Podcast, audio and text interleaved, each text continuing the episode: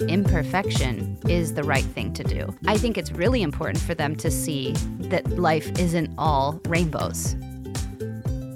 What's harder, parenting or being a CIA agent? Parenting by leaps and bounds. Hey everyone, Lynn Smith here, and welcome to another episode of Stroller Coaster, the podcast that takes you on the wild ride of parenting that we're all on together, created by Munchkin, the most loved baby brand in the world. We have got a great show today. Today, we're going to talk about resilience. First, I sit down with a former spy for the CIA. That's right, that CIA. Intriguing. And then we'll hear an amazing story of a young boy who shows us what resilience really means. And then I have an incredible interview with mom, author, and chief meteorologist for ABC News, Ginger Zee. And as always, if you stick around till the end, you might just win something. Here with me, as always, Justin. How are you doing? I'm doing great, feeling resilient today. okay, good. You know, we recently went through this a big move for our family where we were facing some challenges. You know, a big city to a small mm. town, and big conversations with my five and a half year old who's missing family and friends. And I, I think that while it was such a challenge that I wanted to, in some cases, shelter him from, I've seen how going through meeting new people, getting adjusted to a new environment has made him a stronger five and a half year old. Wow, that's so great, Lynn. Uh, your kids overcoming the move, proving their resilience, and bouncing back. Um, and my, my, kids actually um, are dealing with something similar, bouncing back from um, another big life change not getting pancakes for breakfast this morning. okay, that's more of my adult challenge when I'm hangry. That, that's when yes. I'm not feeling so resilient. yeah, I'm raising hangry children. It's a choice. But you know, seriously, when I think about my children throughout their lives, if I can impart one skill I want them to have deep in their bones for the rest of their lives, it is resilience. So I've wanted to know what do we need to do to raise a resilient kid? And do we step in or step back in certain cases? We'll do our best to answer that question. I am so excited for our expert today to talk about this really important topic of resilience in children. It's probably someone you least expect unless you expect a former CIA analyst who realized that this work as a spy prepared her for parenting. Her writing has been featured in outlets like The Washington Post, Parents Magazine, and Working Mother. She's also the author of the book License to Parent How My Career as a Spy Helped Me Raise Resourceful self sufficient kids. Christina, thank you so much for being with us. Hi, Lynn. Thanks so much for having me. So, what does this really look like? What are we trying to instill in our children so that they can become resilient and self sufficient adults? Well, I think so much of teaching kids resilience is about teaching them how to fail so that they can learn that when things don't go how they expect and they don't win at something or they aren't able to do something as well as they had hoped, that they're willing to try again. And with that comes the ability to be adaptable to your surroundings. We want our kids to have this ability to think critically and improvise when things don't go their way. I feel like when I hear you describe all of this, this is how I imagine life as a spy, right? Like you never know how anything's going to go. You always expect probably the worst and you can adapt to any situation. Tell me a little bit about how that background prepared you for parenting. It's true. You know, at the CIA, they actually do use failure and training to mm-hmm. prepare you for the worst case scenario so that you're really prepared for whatever you encounter when you're out in the field collecting intelligence or, you know, on some sort of operation. And so you really do have to be prepared for all of the things that you're going to encounter. And so the CIA really does set up some of its training knowing that someone's going to fail because they know that you're going to learn from that. And anything you encounter when you're actually in the field is going to be so much easier. I feel like all of us could use that. We struggle with failure, even in parenting. We struggle when we feel like we've failed in that way. How is it different for children when they experience failure versus us? Well, it's funny you mentioned we need that skill as adults because I do like to say that so many of the skills that we've adapted from the CIA, my husband was there as well, and we can model it for our kids. We can teach them about resiliency by showing them that, you know, we try things that we aren't great at. You know, I love to tell the story of when I learned how to wake surf behind the boat a couple summers ago and I was terrible. And when I say I learned, I, I don't know, that's probably a stretch. It took me all summer just to be able to stand up. And that was really difficult, especially for my teenagers. So I've got five kids. They range from age three all the way to 19. And it was really difficult for the teenagers to watch me fall over and over again. And, and I think it took them a while to really appreciate the lesson, which was sometimes in life you're not going to be great at things and we don't give up and they don't always come easy. And so, you know, it may have taken the whole summer, but I was able to finally do it at the end. And so there are so many ways that we can model this behavior for our kids. You mentioned that your husband was also at the agency. And I thought it was so interesting that part of what shaped you as a parent was watching what he did. Tell me a little bit about that. When I met my husband, we were on the same field tour at the CIA, and he was a single dad with three kids. And I think because I was so impressed from the get go, I could already tell that he was an incredible father. And I noticed that he was giving his kids a lot of autonomy. They were just very well rounded and independent kids. And when you come in as a step parent, there really is a lot of trust building that occurs with your new stepchildren. And so I really was deferring to him as I was building these relationships. And so there were some things I saw that I thought, oh, okay, maybe I'll do that. Maybe I'll do things differently. And then when we had a baby together, that was where the rubber met the road. I actually experienced postpartum anxiety. And I realized that I really needed to find a way to parent from a place of strength instead of a place of fear. And it was coming back to a lot of these principles that Ryan and I had both learned at the CIA, things that he was already implementing with his kids. How do you do that? One of the things we do, you know, my son, when he was learning to ride his bike, and if he wasn't doing well, he would get so frustrated and he wouldn't want to try again until he was sure he could do it. And I really thought that this was a trait of his personality. I just thought, oh, he's just cautious. My husband actually picked up on the fact that my son was picking up on my anxiety and then doubting his own abilities because of it. For example, my husband would tell my son that he could do something at the playground and he would immediately look to me to see if I approved. And even if I said yes, he would know by the look on my face if I didn't want him to do it. And so he was sensing that. So the way I've changed some of that phrasing is telling him if it's something I feel too anxious for him to even do, I'll say, well, we'll come back later when daddy's with us. Or if he falls on the bike, I say, no big deal. You fall off, we try again. But we always try to end things on a high note. I think as parents, sometimes we want to just leave. If our kid falls, you know, and scrapes their knee at the park, you know, our, our inclination is to go get the emergency kit from the car and bandage them up and let's go, right? Because they're crying. They don't want to get back on the bike. But I insist that they do. And we will not leave until they do it again because I want them to learn that resiliency of getting back on again. But we want to leave on a high note. And so we'll even say when they fall, sometimes we'll even say, Oh, that was a great job catching yourself. Wow, how did you do that? You know, you really caught yourself when you fell. And so it's really about reframing that in a positive way and ending on a positive note. Let's talk more about these moments. We want to jump in, we want to just handle it, but what should we be looking for to know whether or not we should step back or intervene because they're getting frustrated, they're annoyed, and it would just be easier if we did it for them? Well, we, first of all, we want to think of our kids individually and we want to think about what their needs are and what lesson needs to be learned in this moment. And so we all, of course, know, you know, each of our kids has their own limits. And so if they are reaching a level of frustration that you do need to become involved and take over, then by all means, that's the lesson that needs to be learned in that moment, right? It might not be the right moment to let them learn how to do it themselves because we also don't want them to be beyond the brink and not able to come back. And so it's reading them and in that regard. And if you do feel like they're not too frustrated and you do have an ability to really let them do this and you have a few moments you don't need to rush out of the house, you can say things like, Oh, hey, I see you're trying to zip your coat. I love that you're learning how to do that. Did you try holding one side of it while you pull the other side up? Or here, let me try to hold this down for you a little bit while you pull it up. And really giving them that positive reinforcement then when they are able to do it, that they're they can be really proud of that. Oh, is that something you've been working on at school? Oh, I'm proud of you. It's so great to see you doing that all by yourself.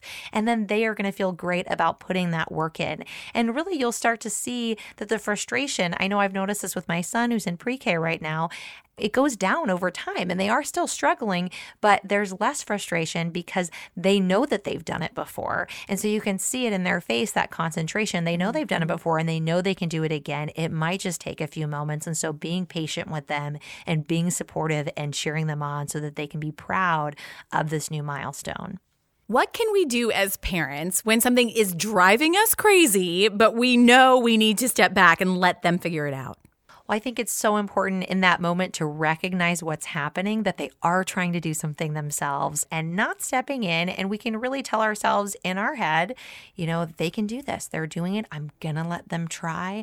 I'm not going to step in and really reminding ourselves of that. And it can be difficult. You know, my son was trying to zip his coat in the school drop off line and there are cars behind you. And, and you're really having to weigh, like, you know, okay, I want my kid to learn this skill. I know the line is being held up, but just reassuring yourself, it's okay. He's going to get it. I'm going to give him the room to do this because I know he can do it. When our kids pick up on this narrative that we believe in them and they really feel that from us, it gives them an ability to trust their gut and learn what that really means to trust their gut because they know that they have an ability to do these things when we support them and give them that positive reassurance and that patience to accomplish the things that we know they can accomplish. I love that you describe it not as watching our children fail, but showing them how to fail. It's much more supportive in that way. Yeah, I mean, we're in it with them, and it's kind of finding that right balance of, you know, when we're watching them struggle at something, knowing not necessarily when to step in, but how to step in and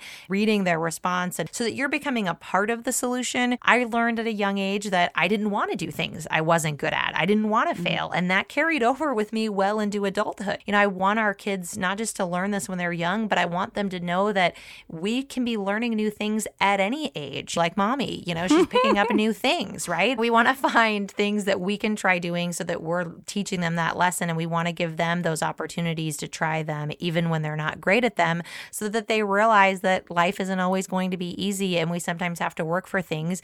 But it's not about being a rock star or being a failure. We can be somewhere in between and we can become very well rounded and interesting people as a result of it. What's harder, parenting or being a CIA agent?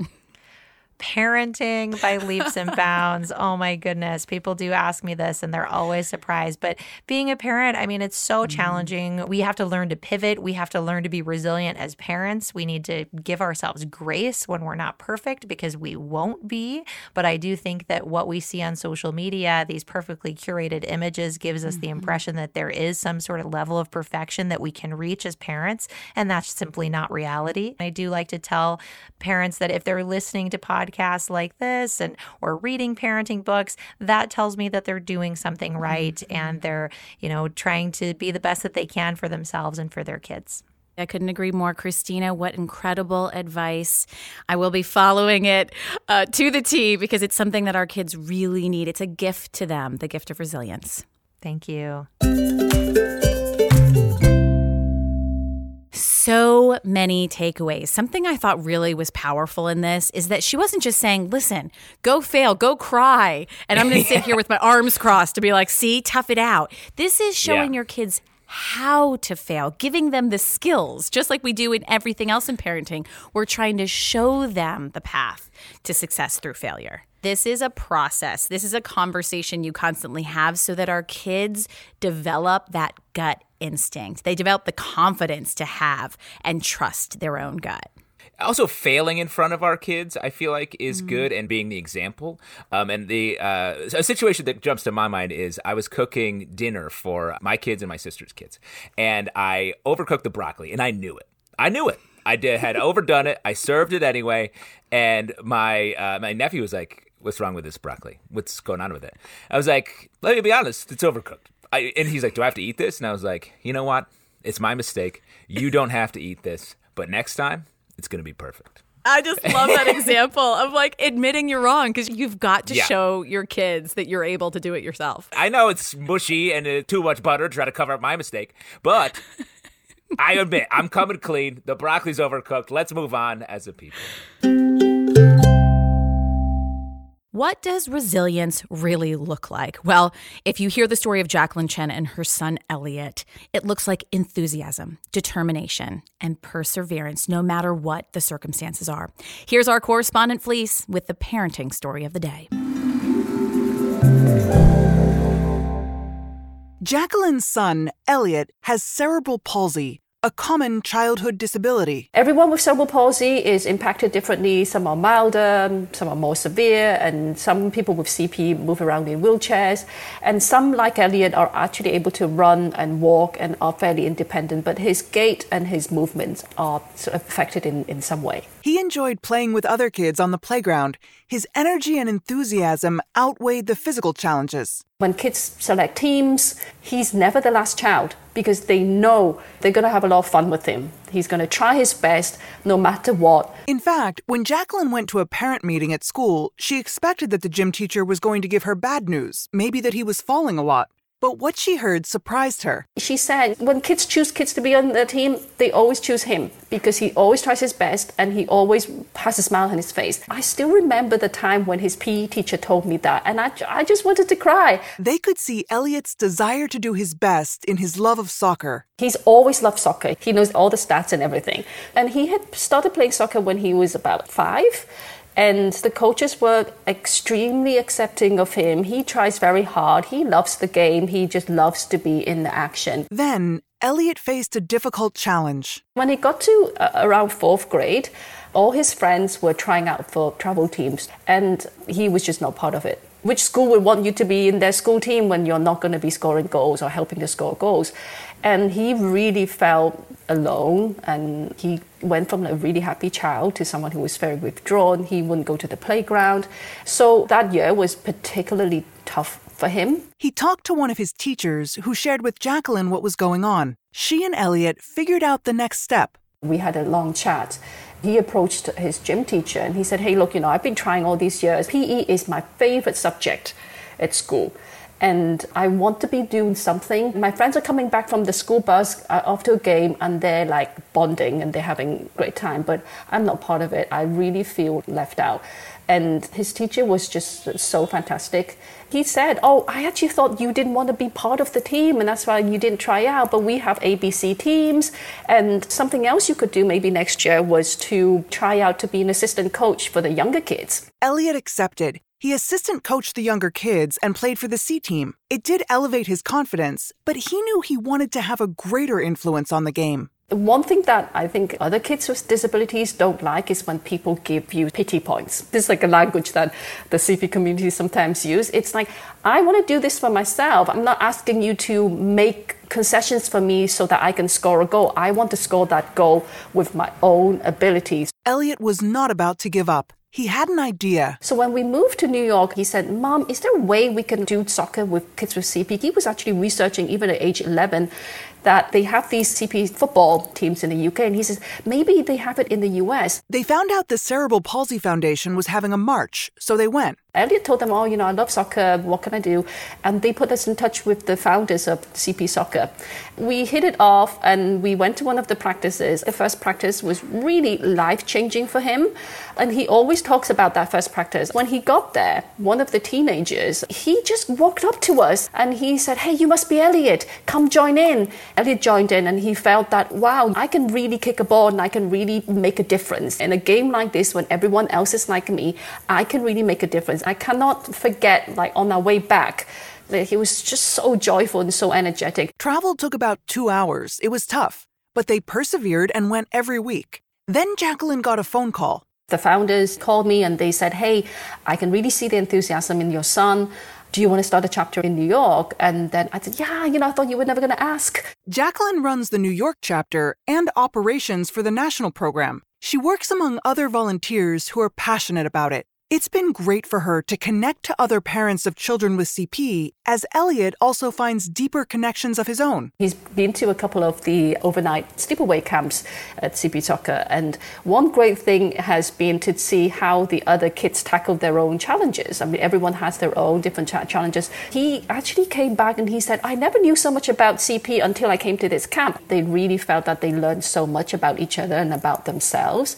And really, these are going to be people who are going to be friends with him for the rest of his life. It's such a wonderful thing for myself as well to be able to see how other kids tackle their issues, seeing how happy they are, and to be able to talk to other parents when I go through issues as well. Every child goes through their challenges at every stage in life. Same with kids with CP. So it's really great to be able to share with these parents. And what has Jacqueline's approach been? I feel that the way that we've really tried to overcome a lot of challenges is to really remind ourselves that it's not a pressure for him to conform. It's not a pressure for him to be normal or neurotypical because nothing is normal. The one thing that I really have tried with him over the years is to just be open in trying, be open in having the guts to try. You don't even have to be the best goal scorer in the world, or I'm not even asking you to try to debunk the myths about CP, or I'm not asking you to try and win a fight you know, because having CP or having any condition is not about fighting, it's about how you live with it in a positive way. Trying is to just open up your chances and experiences for yourself. So you get to gain, but the byproduct is a lot of people can see that you've tried your best you can be trying new foods, you can be trying sports, you can be trying activities, and you might fail or you might not like it, but that's fine. You can say you've tried it before. Now, that's actually one of his mottos is to try everything at least once. And I think that garners a lot of respect from other people as well. And uh, I mean, I respect him for it because I know that I don't, I don't necessarily try everything, you know, but I think if you do, a lot of people respect you for that. They were about to see that all come into play when Elliot started a new school. He was very apprehensive about wearing his orthotics, and they're full on. They go up to the knees on both legs. And there were a few kids who looked and didn't say anything. And then there were a few kids who did say, Hey, Elliot, um, why do you need to wear those? And he came back home and he said, You know, I actually really appreciate them asking me that. It was the weekend before October 6th, World CP Day. Elliot wanted to do more and reach out to all of the students. Using his motto, he decided to give something a try. He sent an email to everyone in the school. He asked everyone to wear green in support of cerebral palsy. So he began the message by saying, Hey, you know, did you know that like 17 million people in this world have CP and I'm one of them. And I'm actually one of the first people in this school to have CP. And I'm really grateful to be in this school that celebrates this diversity. Come and join me in wearing green that day. And if you have any questions, just come and ask me. Elliot figured if no one was interested, he'd just be the only one wearing green. But turns out he was far from the only one. He got two thirds of the people in his school to wear green, including the principal, who was in a green suit with a green tie. Imagine he actually had that in his wardrobe. And so many people came up to him and said, Elliot, I really appreciate what you're doing. I wouldn't have known what CP was, but really hoping to learn more. He just feels so pumped up now. He's already planning what he's going to do next year.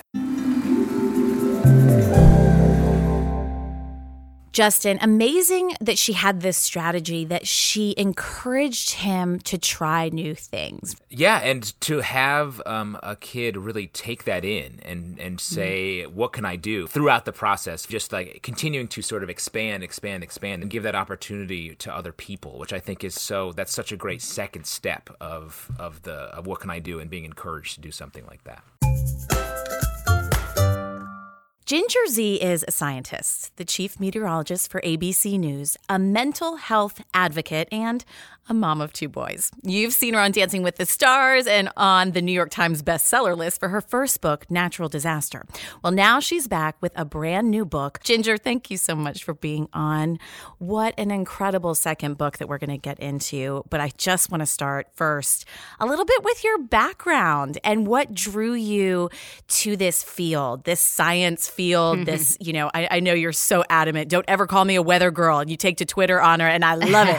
but what took you to this this career? Well, thank you so much. It's so good to hear your voice, Lynn. I know we have known each other for a long time, and I'm so blessed to know you, but also to be able to answer this question because I am living my dream. I started as a normal kid, I would say. But then I remember a summer spent on Lake Michigan, and that is where I saw thunderstorms openly for the first time. You know, like we can hear thunder, but we're usually in our house or we're around so many buildings or trees that we don't necessarily see the form of a thunderstorm of a cumulonimbus, which I didn't even know that's what it was called back then. But I watched those thunderstorms come across the lake one summer every week. And I had so many questions. Here I was, an you know, eight year old, and I, I would see them. Sometimes they'd bring us 60 mile per hour winds. Other times it would be like the rain didn't make it to us. And I, I had such questions about the puzzle that I was seeing out there over the lake. And so that's where the science love of the atmosphere began. And after I remember very vividly running back to third grade, and we had encyclopedias. So anybody listening that is not of age, an encyclopedia is like Google but a bunch of books. and I ran in there and I would just grab the weather sections, the tornado, the hurricane. I just couldn't get enough. And so that's when I knew that I wanted so badly to do something with weather. I just I didn't see that as a job and I was very shy, so I didn't I saw people on TV talking about weather, but I didn't think that that would be the job for me. And it really wasn't until I saw the movie Twister that I had an mm. image of what I wanted to be. So yes, Helen Hunt in Twister albeit the worst science in that movie ever, accuracy wise.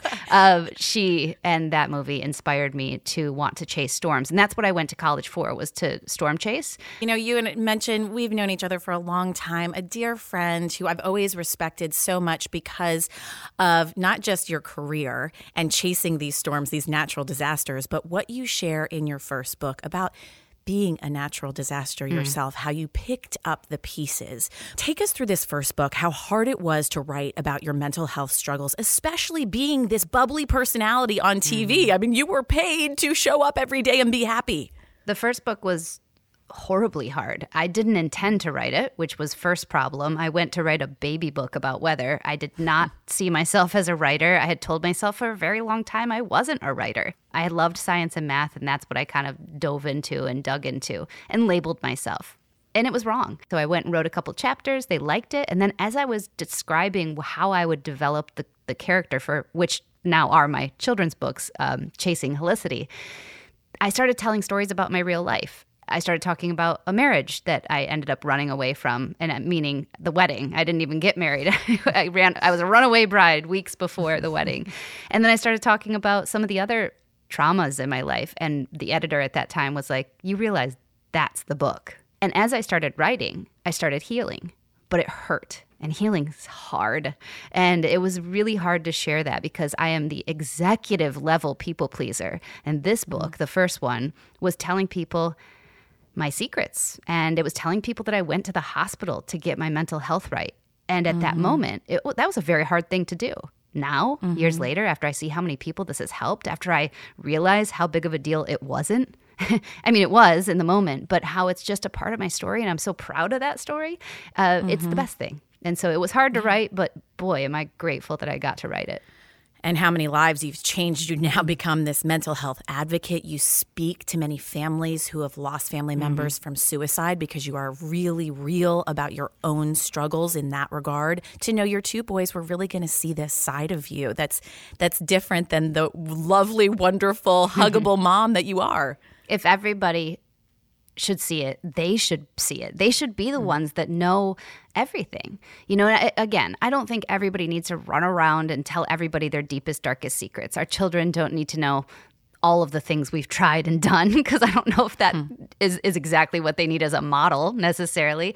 But I do think more openness is necessary. And I'm so excited for when they are ready to read this to be able to see that a woman they love deeply can be faulted and is faulted because I think that's going to give them a much better setup for whoever their partner becomes, whoever their children become. Our expectations of ourselves and of others needs to be looked at as a society. And they can also see how much you've grown from it and maybe understand their own struggles because everybody has them. Mm-hmm. In this pandemic, we've all gone into new realms of where we're struggling and yeah. wanting to put on that brave face for our kids. What advice do you have about how to open up age appropriateness and how mm-hmm. to be real with your children? Well, from day one, I think modeling imperfection is the right thing to do. I think mo- modeling that it is okay to make mistakes, at least you know, for my six year old who is already well on his way to being a perfectionist and a people pleaser, I think it's really important for them to see that that life isn't all rainbows. Also think it's really important to introduce the idea that even though you can't see someone being sick, doesn't mean that they aren't sick. And it also doesn't mean that they can't get better. I had my son come up to me last summer and he said, "Mommy, what's what's wrong?" And I said exactly what was wrong. I'm sick today. And that's what was wrong. I think that was age appropriate for a five year old at the time, is just saying, I'm not well today, but I'm going to do hard work and I'm going to go to the doctor and I'm going to talk to people and I'm going to make this as best I can, just like you would with anything else. And this new book, if you went there in your first book, Natural Disaster, a little closer to home, leaps over the fence and mm. dives in, it feels like. And if this first book was hard, what was the second book like writing? The second book was freedom. You know, and I think that's where freedom and, and realization of how this is not a one and done. I have to work through it. And that's what I wrote the book about. And it feels like as a parent, that's the last thing that falls on our list. What do you say to those people who who don't have the time, don't have the money? I mean, it takes an investment mm-hmm. into your mental health. How do you carve that out to make yourself a better parent? Right. And that's to make yourself a better parent, partner, uh, person within your career, whatever it is that you're trying to be the best at. I think the most responsible and respectable thing is to just work on it. You know, put the energy and time. Like I said, if if societally we could take what we do on New Year's Day about physical health, about wellness in our body and our nutrition, and if we could take that energy, time, money spent and throw it over into our brain and our mental health, it'd be pretty spectacular to see what happens. Oh, Ginger, you're wonderful as always. Thank you for opening up in the way that you have to allow others in and heal along with you. Thank you for being with us. Thank you. All right, you stuck around, and we have a huge giveaway today. We're giving away $250 Munchkin gift cards. The first two people to use the code SPYMOM at munchkin.com will get $250 off your purchase. That's SPYMOM, one word, no spaces. You better hurry.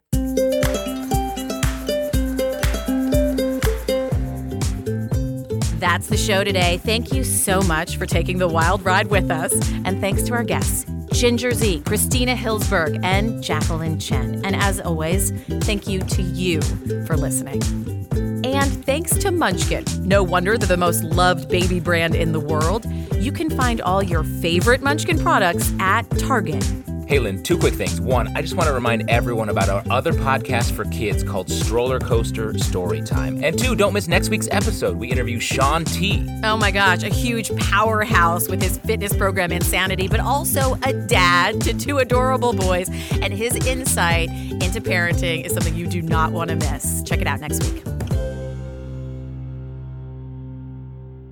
Now, something every parent can use and certainly deserves a timeout for you. Munchkin loves our planet and cares so much about animals, partnering with IFAW, the International Fund for Animal Welfare.